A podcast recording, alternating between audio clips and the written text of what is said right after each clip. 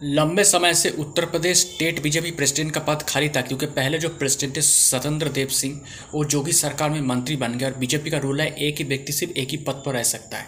तो अब बीजेपी ने यूपी स्टेट प्रेसिडेंट का नाम ऐलान कर दिया है और वो है भूपेंद्र सिंह।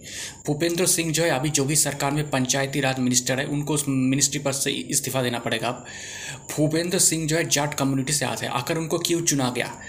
2022 यूपी विधानसभा चुनाव से पहले किसान आंदोलन चरम पर था। तब बीजेपी को डर था कि जाट लैंड में जाट वोटों का नुकसान हो सकता है, लेकिन वेस्टर्न यूपी में उस तरह से नुकसान नहीं हुआ, क्योंकि भूपेंद्र सिंह बहुत अच्छा काम किया था एज अ संगठन में।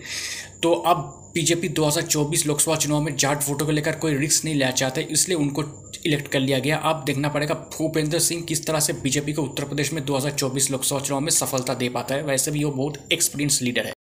दोस्तों, मेरा नाम प्रियोव्रत गांगुली है। मैं एक राजनीतिक विश्लेषक हूँ। तो आपको मेरा पॉलिटिकल एनालिसिस कैसा लग रहा है?